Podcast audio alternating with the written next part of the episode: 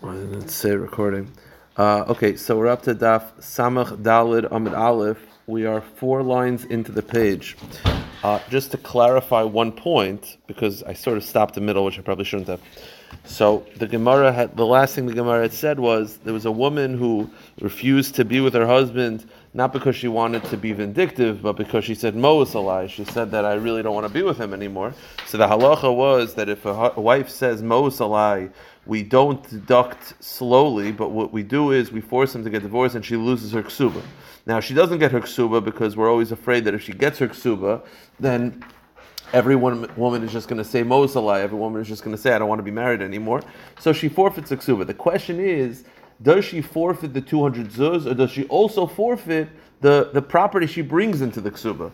So the case was, a woman, this is the daughter-in-law of Rav Zvid, said about her husband that I'm done with him, I, I'm disgusted by him, I don't want to be with him anymore, and she grabbed a silk dress. So the question is, is that silk dress taken away? So the Gemara had two different versions of whether she forfeited her silk dress. So how do we paskin? Four lines to the page. Because we're not sure what the halacha is, when it's a monetary concept, whenever you're not sure, we uh, we just leave it by the person who's holding on to it, right? So if she grabs the silk dress, we're going to let her keep it. But if she doesn't grab it and it's in his property, we're not going to give it to her. So that's the basic psak. Agita, and by the way, we postpone him getting divorced for twelve months. We want to give them one year because this is a scenario where she just is unhappy with her marriage. We want to give twelve months where they're separated, just to give time to, to give them, you know, one last chance. It seems like from the Rishonim, this was a later day addition from the Gemara because people were getting divorced on a, a little more rash. So give them twelve months where they could be separated. Uh, no, no, it's not. The Rishonim explained that this was a later Ameiroic institution because people were getting divorced a little too hastily. So we give him twelve months. During those twelve months, he doesn't have to support her anymore. They could live separate. He doesn't have to give her any money. But we give twelve months before we grant the divorce because we want to make sure that everybody is uh, is on the same page. Okay. Not with hope that they get back together. Huh? In that case, not for them to get back together. Like, no, ho- hoping that hoping. They, they could reconcile. Give them twelve months so that they, they know what they're doing. Okay.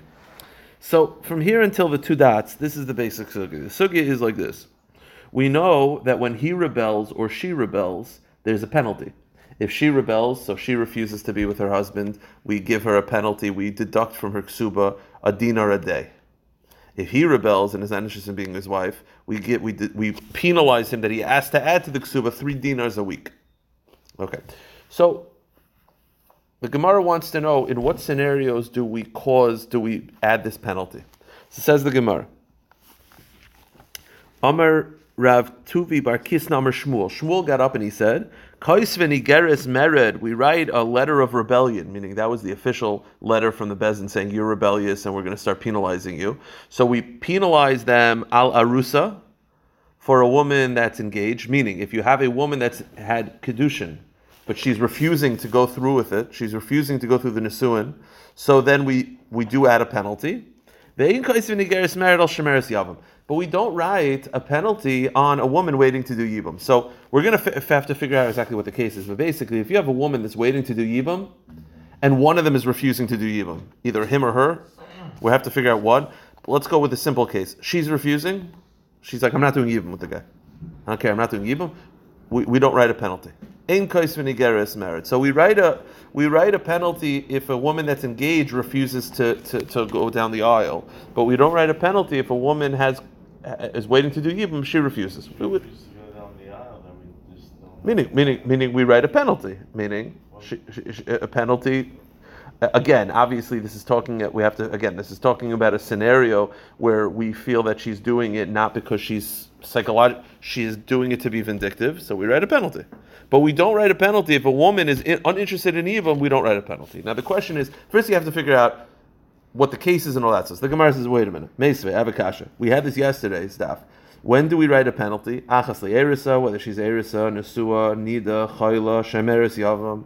The Brisa clearly states that if a woman is not interested in doing yibum, we do do a penalty. So do we write a penalty? Do we penalize or not? It's a contradiction. The Brisa says yes, Shmuel says no. So what's going on over here? So like Kasha. Kansha Tava who? Kansha Tava he. The answer is it depends who's who's rebelling. Meaning, if he wants to do yibum and she refuses, we write a penalty. If she wants to do yibum and he refuses, we do not write a penalty. Why? Who wants to do yibum in this case? She does. She's not obligated to have children.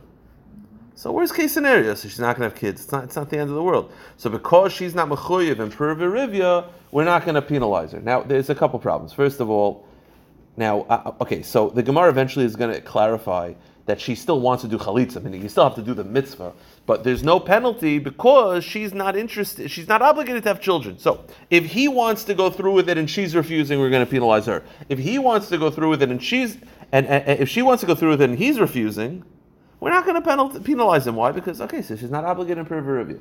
Now, for the record, let me read one more line and then I'll clarify a very, very simple shaila, okay?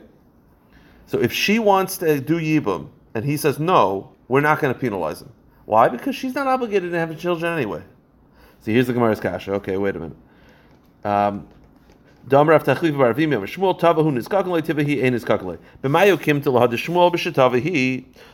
me, okay, so when Shmuel said that a woman waiting yibum, we don't penalize, that's talking about a case where she wants to do yibum and he says no.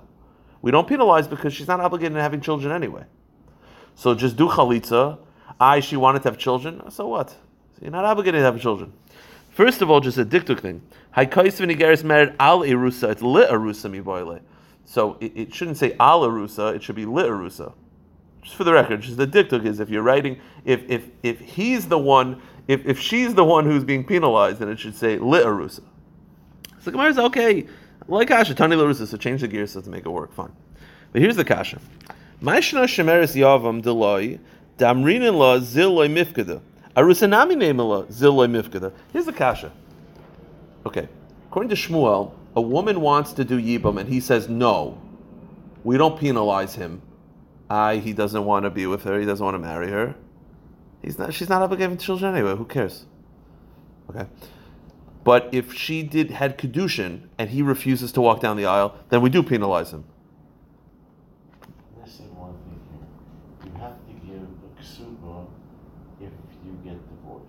Yeah.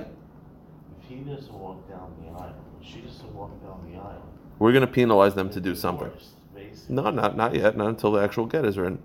We're going to penalize them. But what does it penalize do? If, if you have to give two less money or more money in the ksuba. Right, the penalty for if he's penalized and he has to add to the ksuba. If she's penalized, she loses some of the ksuba. So even though they're going to get divorced in a week. Yeah, well, we got to. Ksuba now goes up to, to two hundred thirty kesef. Potentially, yeah.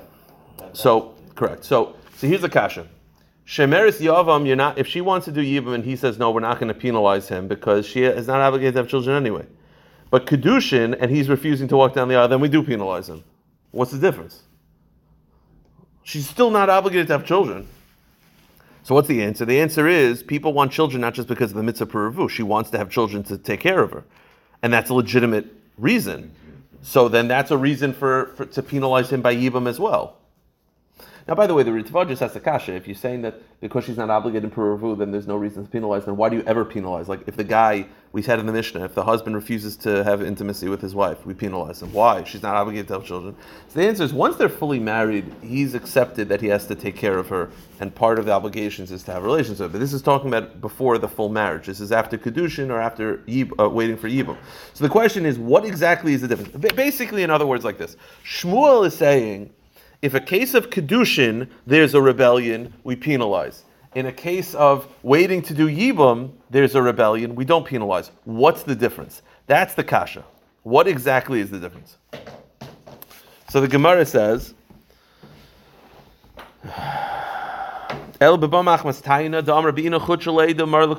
so she's saying she wants kids not just because of the mitzvah, because she wants people to take care of her when she's older. So by, by Yibum also. In other words, you have a bris, you have a Shmuel Shita, which is that if a man is waiting to do Yibum and someone rebels, there's no penalty.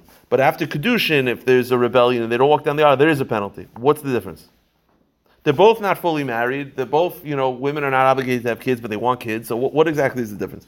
So the Gemara says, Loi Kasha, Kan Lachleitz Kan Liavin. The answer is, both talking, the answer is like this. Yibum, the reason why there's no penalty, is talking, it, it just depends on what she wants and what he wants. Meaning, Aidi va'aidi shetavahu. Both cases is where he wants to do Yibum and she refuses. So when is there a penalty and when is there not a penalty? It depends what she wants and what he wants. Meaning, if he wants to do Yibum and she refuses, no penalty. Why? Because we don't do Yibum anymore. If he wants to do chalitzah and she refuses and she says, no, I'm only doing Yibum, then there is a penalty. So that's the, the, the answer is, there, it, it, there is a penalty. The both cases is where she's refusing to do what he wants. Just whether there's a penalty or not, it just depends on what he wants. If he wants to do Yibam and she says, no, I'll only do chalitza, no penalty, because that's she's a right halachically. If he wants to do chalitza and she says, no, I'm only doing Yibam, then there is a penalty, because she's wrong halachically. Okay. The Gemara, that's the Gemara. Now, the Gemara, for some reason, doesn't understand this kasha, so, this answer so well, so the Gemara amends it, and the Gemara says, wait a minute. Um, kan lachlitz kan liabdam rav pedasim rav yochanan tava lachlitz is kakin loy, tava liabim in is kakin loy. So the Gemara says, Mishnah liabim deloy damrin leizil nesiv itis achrita lachlitz nami name leizil nesiv itis achrita el damar kiven da'agidabe lo yavle achriti hachanami kiven da'agidabe lo yavle achriti. It's in the Rishonim. It's hard to understand exactly what, what the kasha is, but the Gemara is basically saying like this: the Gemara's answer so far is whether there is a penalty. Both cases, he wants to do Yibum. And both cases, she's refusing to do what he wants. She's doing the opposite. So whether there's a penalty or not, it just depends. If he wants to do Chalitza and she wants to do Yibum, penalty. He wants to do Yibum, she wants to do Chalitza, no penalty. The Gemara under- doesn't fully understand why that is at this point. So the Gemara says, I don't understand. In both cases, why can't you just tell the husband, get another wife? Right? Let's say he wants to do, let's say he wants to do Chalitza and she wants to do Yibum. Right? Tell him to get another wife. He wants to do Yibum. Just get another wife. Why are you making yourself so crazy? What's the answer? You're not going to be able to get another wife when you're still bound to this woman. So the Gemara doesn't understand exactly what the difference is between wanting to do Yibum and wanting to Chalitza. Again, the Rishonim are, are bothered by this because the answer is pretty obvious. But the Gemara just doesn't understand, in, in both scenarios, why can't you just get another wife? The answer is because you can't, because you're bound to this woman. If you're bound to this woman, so then why should it matter? As long as she's rebelling, there should be a penalty. So the Gemara clarifies this, and the Gemara's answer is very simple, which is what we said before. The Gemara says, Tetanan mitzvah yibum kodemis la mitzvah chalitza berishona she mischavnu she mitzvah al she mischavnu she mitzvah or mitzvah chalitza kodemis la mitzvah yibum. The answer is very simple, and that is like this.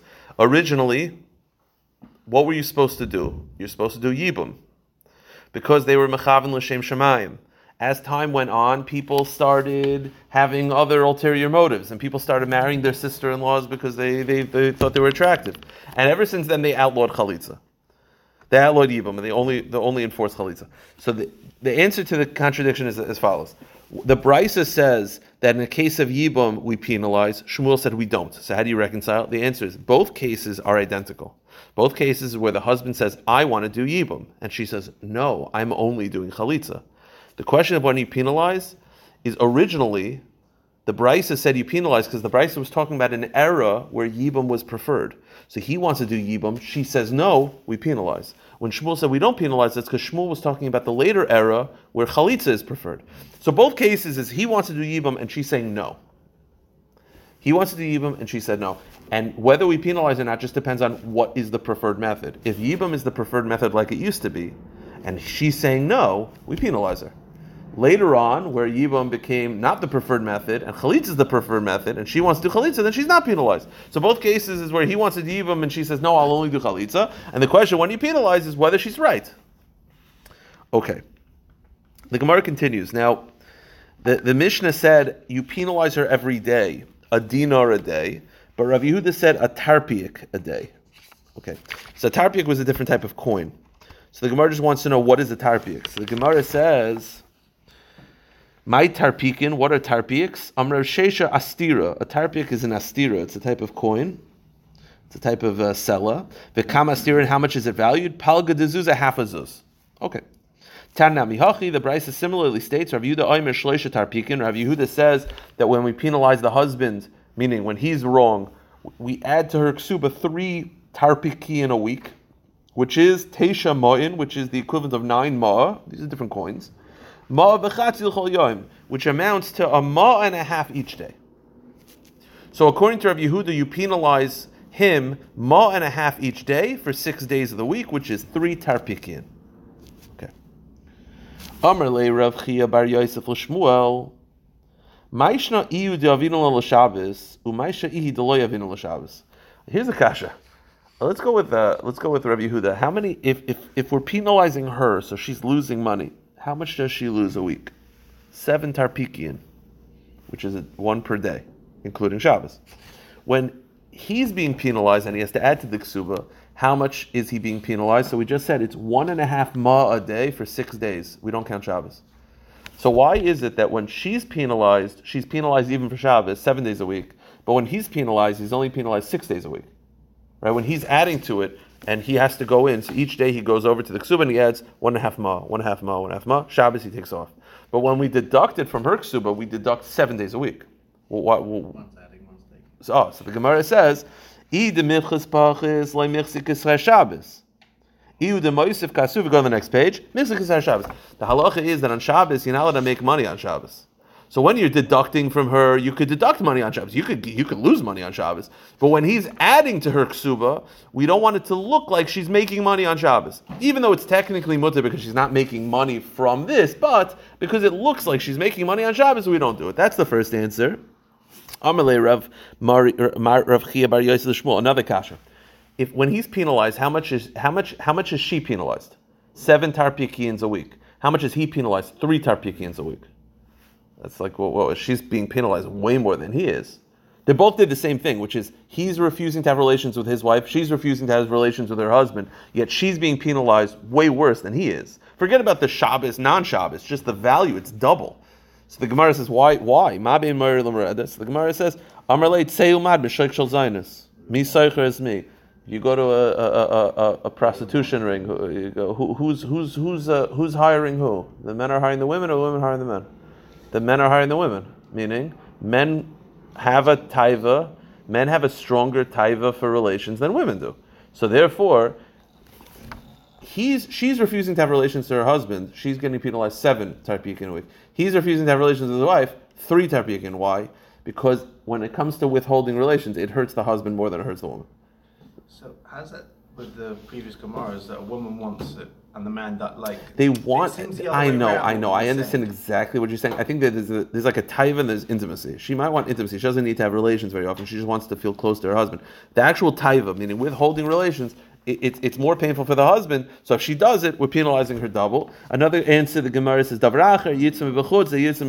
even physically, the fact that you could physically see the body change on the male externally when he wants to have relations, that itself is more embarrassing. It also shows that the type is much stronger for men as opposed to women.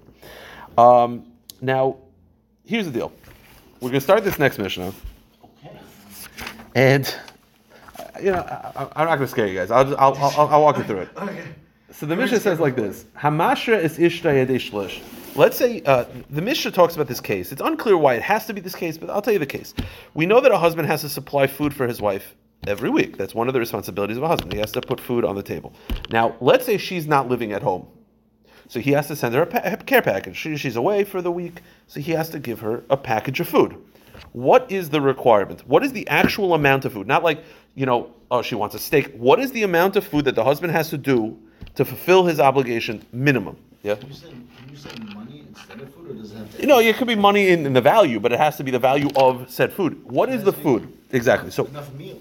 What, what, what is what is a meal? Can I give them fourteen eggs and be like, oh, you make seven omelets? Like, what is? No, there has to be a certain amount of food. Why not? Why can't fourteen eggs be good? It's not Shabbos count. No. So you have to know. The point is, Chazal dictated a certain amount that's a minimum of food per week. Now, what is that amount? Lo yipchas. Yeah, exactly. Lo yipchas la mishnei kav and chitin. You have to have two kavs of wheat. Two cobs of wheat. Now that's actually a very significant number because it's going to be all we're going to talk about for the next fifteen minutes. Two cobs of wheat. Two cobs of wheat. I don't know. Two cobs of wheat. Uh, a cob is a volume measure equal to four lugs. A lug is a volume of six average eggs. Less one cob is twenty-four eggs. Okay. Twenty-four eggs. So you have forty-eight eggs worth of flour. Two cobs. per week. So two kavs will get you through, by the way, a week. They used to have two meals a day. Right? They used to eat two meals a day. So you're talking about seven days is fourteen meals. Two kavs equals to fourteen meals. That's incredibly significant. Exactly. We'll deal with that. That the Gemara is going to deal with in a little bit.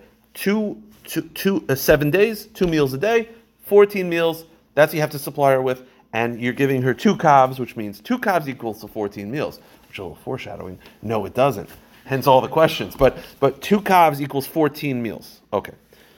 Now more than that, you have that's per that's of wheat. Now you got to keep going. Oime arba kavin sairin, or a little less than four kavs of barley. If you're not going to do wheat, you got to do barley. But you got to double it. Om Rav Yossi. Rav Yossi said lo pasuk lo sarin lo Rav Shmuel sheyisamach le Edom. The one who said uh, a barley as an option was Rav Shmuel, and Rav Yossi said that's because Rav Shmuel lived near Edom, where they used to eat barley a lot. So in his location, you see a lot of barley, but if you don't come from that world, then barley is not really an option. Okay, now more than that, he also has to give her a half of kav of beans, chatzi lug shemen, a half of lug of oil, kav groiger is a kav of dried figs, oimana dvela, or a mana, which is another type of measurement of pressed figs. V'meinla, if he doesn't have figs, then find the equivalent size in other fruits. So you have to give her barley, carbs, Uh, uh, you know, uh, uh, fruits and vegetables. Uh, in addition, you have to supply her with a bed, a soft mattress, and a hard mattress. They used to have that. So they used to have a soft mat and a hard mat. You have to supply her with a, a mattress. That's part of the responsibilities of a husband. You have to give her a kerchief for her head. By the way, the Gemara will get into this. This could be the source of of how they used to cover their hair with a sheitel, not a sheitel. So they used to wear a kerchief on the top of their head. So some Rishonim, we're going to see this later on, some Rishonim point out, you see they didn't wear a sheitel, they didn't wear a wig. They used to wear like a Svardish kerchief. So we'll get to that. Chagor lemasneh, you have to give her a belt. That's also part of the responsibilities of a husband. She used to, she a lot, minolim mimoid lemoid. And you have to buy her shoes three times a year. Pesach, Shavuos, Sukkos, you have to buy her shoes. Okay. The kelim shel chamishim zuz mishana l'shana. You have to buy her um, clothes throughout the year that are valued at fifty zuz. So you have to spend fifty zuz a year on clothes. You're not allowed to give new clothes during the summer. New clothes apparently back then were very heavy and very uncomfortable. Now, while they were very warm during the summer, not great. So you can't give her new clothes in the summer. You have to give her new clothes in the winter and and and more used clothes in the summer. New clothes in the summer nobody wanted. And you're not allowed to give out worn clothes in the winter because the worn clothes were thinner. Basically, you can't give thick clothes in the summer and thin clothes in the winter. That's that's not fair. So clothing would just wear thin and yeah, basically. Thin clothing summer and it, basically. You have to give her new clothing worth fifty zuz in the winter. And then she would just wear it, and then as it would get thin, she used to turn that into the summer clothes.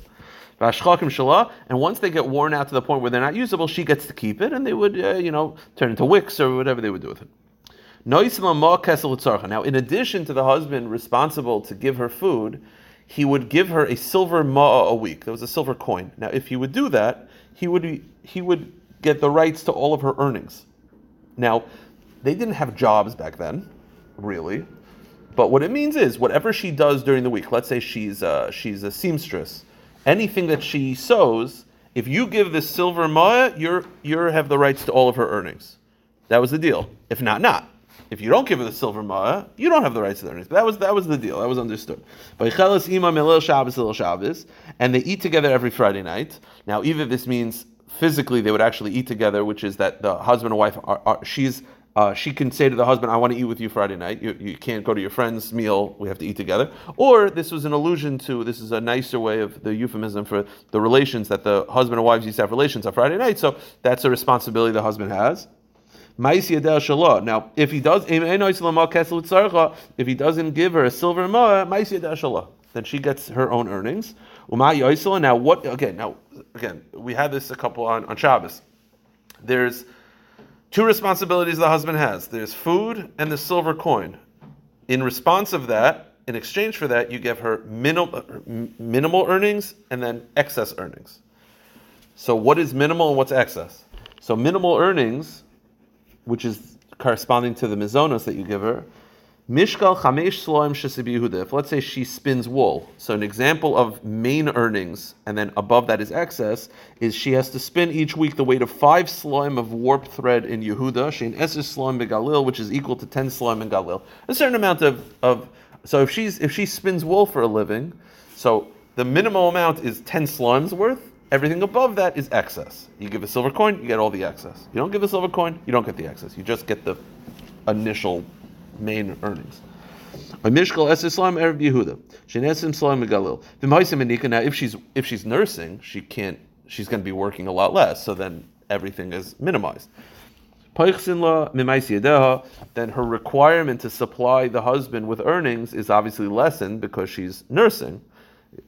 Um, he says, when is this true? Okay, now this list of food that we just got finished saying, which is two kav and this and that, that's all for the a poor person. A wealthy woman who's used to a lot more food, the husband has to supply her with what she's used to. Okay. Now here's the deal. So, so we said that you have to supply her with seven days worth of food, which is fourteen meals. And the amount that you give her is two kav, two kav of wheat, which means two kavs equals to fourteen meals. Now here's the problem, it does not. Now, so this next Gemara is a little bit tricky because it's all measurements. My brain doesn't work for this. No, no, no, keep the Gemara open. No, no, no, I'll just do it quickly. Ready for today. No, no, so, so what happened was, I love how you think the Gemara is open. So the, the, this same daf was repeated in Eruvin Pei Beis. So I was like, oh, let me listen to my recording from Eruvin Pei Beis. And as I listened to my recording, what my voice said was, I don't understand measurements, so I'm just going to read this quickly. So I have not, so there's no evolution. So seven years from now, there's no evolution in my mind at all. So let's just run through this. Basically, the math is two cobs of wheat equals to seven days worth. The problem is that's not accurate. Now let's run through it inside. Mani Masnison, who is the author of our Mishnah? Lo Rav Yochanan ben Broka, v'lo Rav Shimon. It doesn't work out according to Rav Yochanan ben Broka, and it doesn't work out according to Rav Shimon. Now this next sugya is a sugya in Eruvin. Now we know when it comes to Eruvin, there's a concept called Erev Tchumen, which means that when you're camping in the forest, if you place your meal down there, you have two thousand amas in each direction. Now, let's say instead of camping in the forest, you're camping in the forest, but you're like, you know what, I'd rather have my tent be over there. So you put your food over there before Shabbos. How much food do you have to place for it to be a valid Erev Tchumen? A certain amount of wheat. And hence, you're going to see the it's not lining up. Again, two kavs equals a, two weeks, a, a, a week's worth of food. Now here's the problem. The Mishnah says, how much food do you have to place down for it to be a valid Erev Tchumen? Now, mazon shtei sudas l'chol echad ve'echad. Mezayin l'chol v'lo mezayin l'shabbos divra meir. Now, Rameir Shita is there's no specific amount. It's however much you eat. The average person, however much they eat. Now, it's got to be two meals worth. And says Rameir, the meals worth is weekday meal, not Shabbos meals. Why?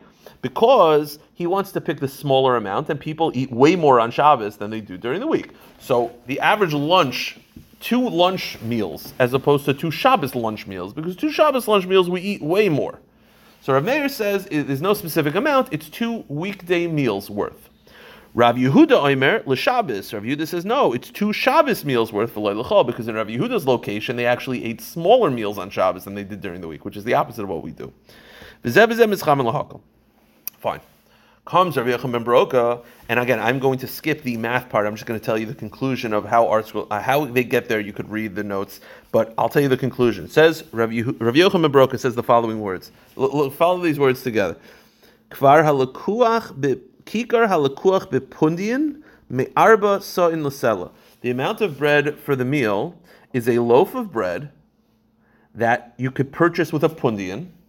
Pundian was a type of coin, so a loaf of bread that you purchase with a pundian, when four saw of grain is purchased for a sela, meaning when four saw of raw material equals a sela, when that happens, the amount of bread you could buy with a pundian. So it would be the equivalent of me saying uh, a loaf of bread that you could buy for ten bucks, when flour, when you could buy a pound of flour for a dollar. If a pound of flour is for a dollar, that market, then the amount of loaf that you could buy for a pundian.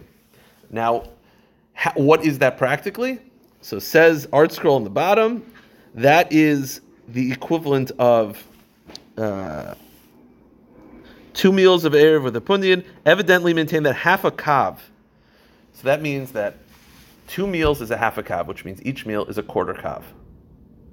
Now here's the problem. If you do the math, if each meal is a quarter kav, you're supplying your wife with two kavs.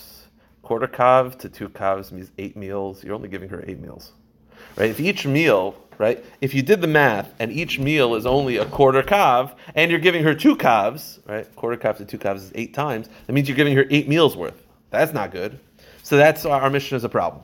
Then you have Rav Shimon Omer, Shtei Yodis L'Kikr, Mishalosh Kikrs L'Kav. He says it's the quantity of bread for an Erev is two thirds of a loaf if you could buy three loaves for a kav. So if you could buy three loaves for a kav, so you take one of the loaves, two thirds of it, which is a ninth of a kav. So according to him, if a if a meal is a ninth of a kav, that means that two kavs worth is eighteen meals. So you got two shitas. You got eight meals and eighteen meals. Neither are good. We're looking for fourteen. Now, the, let's just finish up this Mishnah. The Mishnah now says, again, so these are the shitas. You either have, uh, the shita for an Erev is either uh, each meal is a quarter kav or each meal is a ninth of a kav. And then it says, half of this loaf. Again, they're arguing about the size of loaves for, for Erev Tchumen. Whatever the size is, either you go with Rav Yochanan ben Broka, Rav Shimon, whatever it is, half of that size is the amount for uh, for tsaras. The halacha is that if you enter a house with tsaras, if you enter a house with tsaras, you're instantly tameh, but your clothes are only tameh if you stay there enough time kedei achilas pras, to eat a loaf of bread. What loaf of bread? A half of a loaf of whatever they say. Whatever they said regarding Eruvin, cut that in half. That's a half of a loaf regarding tsaras. Chatzi chatzei livsal sakavia. Half of that loaf is the size regarding making a person tameh. If a person eats a certain amount of bread that's tameh, or a certain amount of food that's tameh, he becomes tameh. What's the amount? A half of a half of a loaf. And chatzi, chatzi, chatzi, and a quarter, an eighth of a loaf is l'kabel tumasaychlin. Uh, a, a food the size of an eighth of, eighth of a loaf is is able to transmit tumah. Okay, fine. So here's back to the problem. Money. Who is the author of our Mishnah? I Rav Yochanan ben Broka tamni havi. I Rav Shimon tamni sari havi. Here's the problem. Based on our math, Rav Yochanan ben Broka feels that a meal is considered a quarter kav, which means if you're giving your wife two kavs, you're giving her eight meals worth. And according to Rav Shimon, a meal is a ninth of a kav, which means if you're giving her two kavs, you're giving her eighteen meals. You're either giving her eight or eighteen. That doesn't work according to anybody. So how does our Mishnah make sense? So let me explain the next part. Very simple. Not very simple, but let me explain. The way they were figuring out Rav Yochanan's Rav Yochanan ben Broka's shita about a, a quarter of a kav. It's actually very simple. You guys shop all the time. The way they were figuring it out was the amount of bread you could buy with a pundian if raw materials equal, you know, if you could buy raw materials for a dollar. Now, here's the thing. They were figuring it out based on the value of raw materials. If I were to ask you the following thing, okay, you want to know how much challah, how much challah is going to cost in Queen's Pizza, and I don't tell you the cost of the challah, but I tell you, you can buy flour, eggs, and water for two dollars. So you're going to walk into Queen's Pizza and expect to have a two dollars challah. No, because there is a charge. There is a surcharge for baking the challah. Rav Yochanan ben Broka's measurements was based on was based on the, the, the raw dough material and then the equivalent of the challah, but they're not going to add up. So the, you actually have to change it a little bit. So that measurement of a kav being a quarter, a meal being a quarter kav, was including the surcharge. Our sugya, you have to sort of remove the surcharge. So you have to bump it up a quarter. So that measurement was including, was taking into account the practical how much a, a, a, a loaf of bread will cost. Our sugya is not doing this. So you have to sort of adjust it. So when Rav Yochanan ben Broka said that a, a, a, a meal is a, a quarter kav, that was including, that was using his ratio plus the bump up from the baker. If you were to remove that, it would become bigger, right? So the Gemara says, L'oyel merevichem bebrayku, kedam Rav Chizda. You go to Rav Chizda who said, Tsei mehen shlish l'chenveni. Rav Chizda said that you have to adjust a third for the shopkeeper. The baker would add a third, a thirty-three percent surcharge. So hachanami, aisi tilsa shadilayu. So over here, you have to adjust it. So when, when according to Rav Yochanan ben Broka, we said that it would be giving your wife eight meals, it's not eight meals because you have to add a third. If you add a third, how much is it? It is twelve. So instead of eight meals, it's twelve meals. Yeah? So, so instead of eight meals, it's twelve meals. So the Gemara says, well, okay, first of all, um, twelve is still not enough, right? You have to supply your wife with seven meal, seven days of meals. twelve is only going to get you through Shabbos. It's not going to, it's going to get you through Friday. It's not going to get you through Shabbos, right? So right now, according to this new new calculation, according to Rav Yochanan ben Broka, you're giving your wife twelve meals of, of twelve meals of, of bread a week. But what about Shabbos? So the Gemara says, "Eichelasim el Shabbos." They eat Shabbos together. You don't have to supply her with Shabbos because she eats Shabbos together. Mm-hmm. Why? Because the Mishnah said you eat with her Friday night. So the Gemara says, "Honey, When I said, when we did the Mishnah, and the Mishnah said that you're supposed to eat with your wife Friday night, I said, according to some opinions, it's a euphemism that you're supposed to have relations. You don't actually have to eat together. So if you're not eating together, then she's not getting her Shabbos meal. You're only giving her twelve meals. She should get more. Also, you're not giving her Shabbos day. Even if you eat together Friday night, she's just getting thirteen meals. Meaning, we've now recalculated that you're giving your wife twelve meals. So that'll get her from Sunday through Friday. What about Shabbos? The answer is you eat together Friday night. And what about Shabbos day? So she's not eating Shabbos day, she's not eating Shalshudas. So the Gemara says, you know what? Go with the second version of Rav Chizda. Again, Rav Chizda's point was before that the calculation was assuming, was, was not taking into account the baker. So when in that case, you add it, and in our case, you distract, you detract it. How much does the baker charge? So we said, according to Rav Chizda, he adds thirty-three percent. There's a different version of Rav Chizda that a baker actually adds fifty percent. So we'll go with that version. So instead of eight meals, you add fifty percent onto that. So now it becomes sixteen meals. So the Gemara says, El Kedam Rav Chizda, Tsei Mehen Mechzel Mechenveni Hachanami Aisyapal Geveshadilah. You have to add, add, add, add, uh, add to it eight meals to figure out the calculation. So we have two versions of Rav Chizda of how much the baker charges, either thirty-three percent or fifty percent. The thirty-three percent didn't work because it only got us to twelve meals a week. Let's try the fifty percent, which is going to get us up to sixteen meals, which is also too much. So the Gemara says, now, first of all, Kasha Rav Chizda, Rav Chizda, it's a contradiction. It's just stam. Did the bakers add thirty-three percent or fifty percent? So the answer is, Lo Kasha, Haba Asir Diyob Tzivi, Haba Deloy Asir Deloy Hab Tzivi. In the times of the Gemara, it's a pretty crazy thing. They would, you'd bring your bread to the baker. Not only would they bake it, you'd have to supply them with, with, with wood. If you supplied the wood, they would only charge you thirty-three percent.